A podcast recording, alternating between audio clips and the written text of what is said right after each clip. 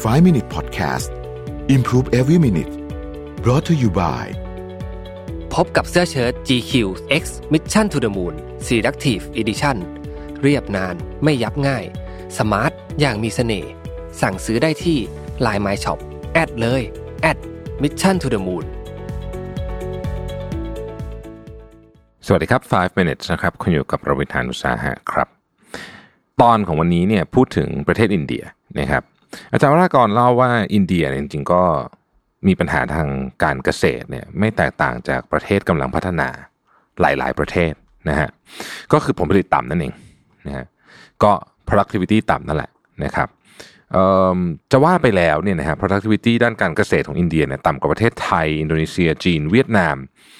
แม้แต่สินค้าสำคัญสำคัญของอินเดีย อย่างเช่นข้าวและนมเนี่ย productivity ก็อยู่ในระดับค่อนข้างต่ำนะฮะบางตัวเนี่ยอยู่ต่ำกว่าค่าเฉลี่ยของโลกเลยด้วยซ้ำนะครับ นี่ก็คือสาเหตุที่รัฐบาลอินเดียเนี่ยสนับสนุนนะครับสตาร์ทอัพที่เกี่ยวข้องกับนวัตกรรมด้านการเกษตร หรือว่า agri tech เป็นอย่างมาก เพราะว่าต้องการจะแก้ปัญหาเรื่องนี้นะฮะเรื่อง productivity นะครับถ้าเราไปดูในปี 2019 เราจะพบว่าสตาร์ทอัพด้านการเกษตรเนี่ยนะครับ อ่อ agri tech เนี่ยนะฮะเพิ่มสูงขึ้นถึง 25%นะครับปัจจุบันนี้มีประมาณสัก 500 แห่งนะครับมีเงินทุนเพิ่มขึ้นเนี่ยอาจจะฟังดูไม่ได้เยอะเป็นตัวเงินนะฮะแต่ว่าในเชิงของ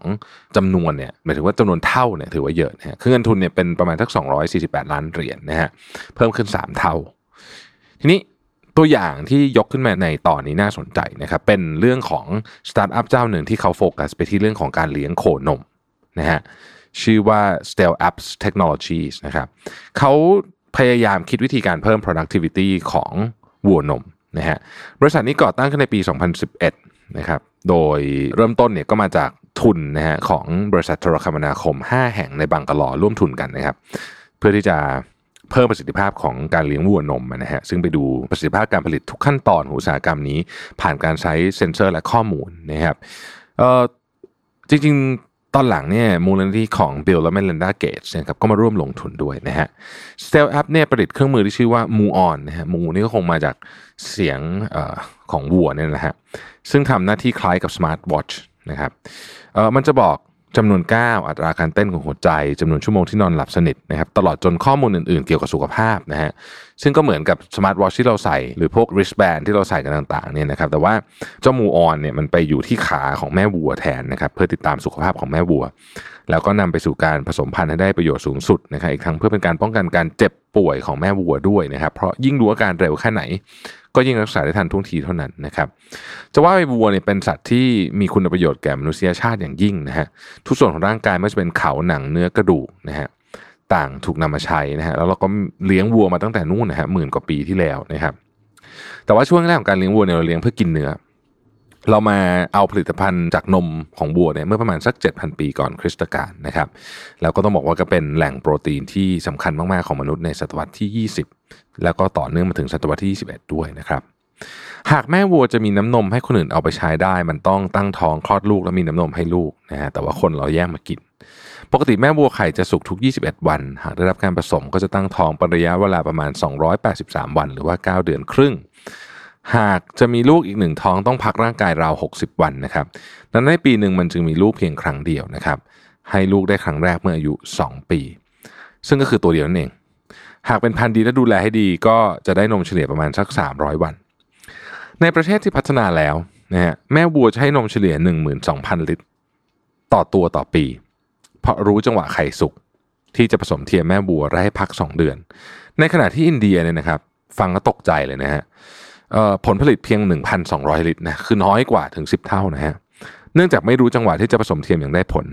ดังนั้นเวลาพักของแม่วัวจึงยาวนานถึง 6-7 เดือนนะครับ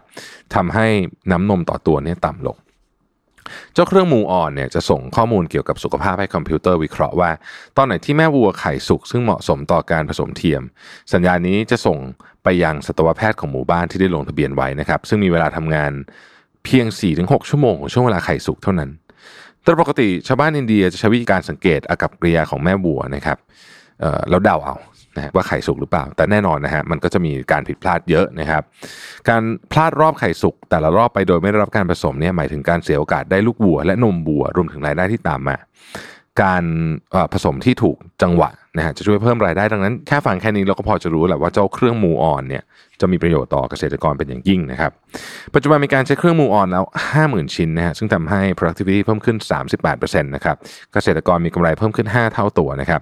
รูปแบบ ธุรกิจคือบริษัทที่ให้บริการสนับสนุนโดยเก็บค่าทำเนิน1เหรียญสหรัฐต่อชิ้นต่อเดือน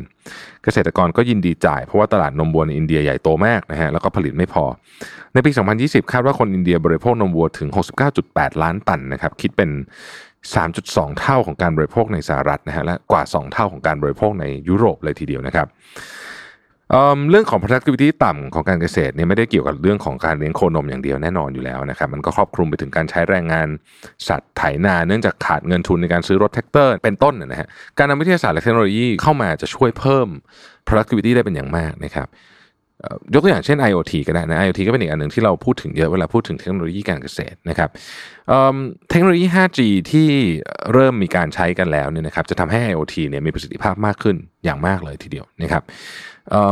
ยกตัวอย่างนะฮะมันสามารถที่จะเชื่อมต่อกับหลายอย่างที่มันเกี่ยวข้องกับธุรกิจการเกษตรได้นะครับ ในอุตสาหกรรมโคนมเนี่ยสเตลแอปเองเนี่ยก็ติดตั้ง IoT ใน 20,000 สถานีทั่วอินเดียนะครับ โดยมีเครือข่ายติดตามการผลิตนมนะฮะ ซึ่งผลิตได้ประมาณวันละ 6 ล้านลิตรนะครับและคาดว่าจะถึง 30 ล้านลิตรใน 3 ปี วิธีการก็มีหลายแบบ เช่น IoT ช่วยคัดแยกคุณภาพของนม เซ็นเซอร์ที่มีความไวสูงจะวัดปริมาณไขมันและโปรตีนในนมที่ส่งมานะครับ รวมทั้งปริมาณน้ำที่เติมลงไปด้วย เมื่อเก็บไว้ในห้องเย็น IoT ก็จะติดตามระดับอุณหภูมิของห้องเย็นที่เก็บรักษานมอยู่ทั้งหมด เมื่อไฟฟ้าดับหรืออุณหภูมิสูงขึ้นผิดปกติ ก็จะมีสัญญาณเตือนจากแต่ละสถานีออกไปทันที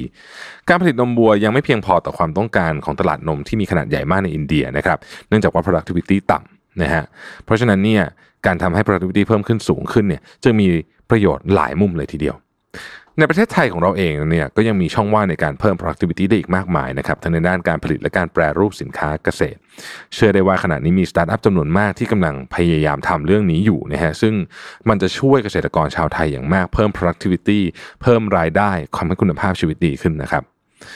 บรรดาสตาร์ทอัพเหล่านี้จำนวนไม่น้อยเนี่ยไม่ได้ต้องการการสนับสนุนด้านเงินจากภาครัฐ อย่างที่หลายคนอาจจะคิดกันว่าเอ๊ะเงินไม่พอหรือเปล่าจริง ๆ ไม่นะครับ หากแต่ต้องการการสนับสนุนด้านโครงสร้างพื้นฐานไอทีจากภาครัฐอันนั้นคือที่หนึ่งอันที่สองคือเรื่องของความสะดวกในการปลดล็อกกฎระเบียบต่าง ๆ ของราชการที่มักเป็นอุปสรรคต่อการทำธุรกิจสตาร์ทอัพลักษณะนี้มากๆนะครับซึ่งอาจารย์วรากรก็เขียนไว้ซึ่งตรงใจผมมากว่า อุปสรรคที่เกิดขึ้นจากภาครัฐเนี่ยบางทีมันเป็นอุปสรรคต่อความคิดสร้างสรรค์ การทำงานและหลายกรณีเนี่ยทำให้คนหมดกำลังใจเลยด้วยซ้ำนะครับ ดังนั้นเนี่ยทั้งสองประเด็นนี้เนี่ยภาครัฐมีส่วนอย่างมากนะฮะแต่บางเรื่องก็ทำก็ยังไม่ตรงจุดนะอาจารย์วรากรบอกว่าหากพบคันงัดได้เมื่อใดเนี่ยนะครับสตาร์ทอัพไทยจะเทคออฟได้อย่างไม่น้อยหน้าใครในโลกผมก็เชื่อแบบนั้นเหมือนกัน ประเทศไทยเราเนี่ยต้องเพิ่ม productivity ของการเกษตรให้เร็วจริงๆนะครับเพราะว่าไม่งั้นเนี่ยเราจะตามคนอื่นเขาไม่ทัน ขอบคุณที่ติดตาม 5 minutes นะครับ สวัสดีครับ 5 minute podcast improve every minute presented by เสื้อเชิ้ต GQ X Mission to the Moon Selective Edition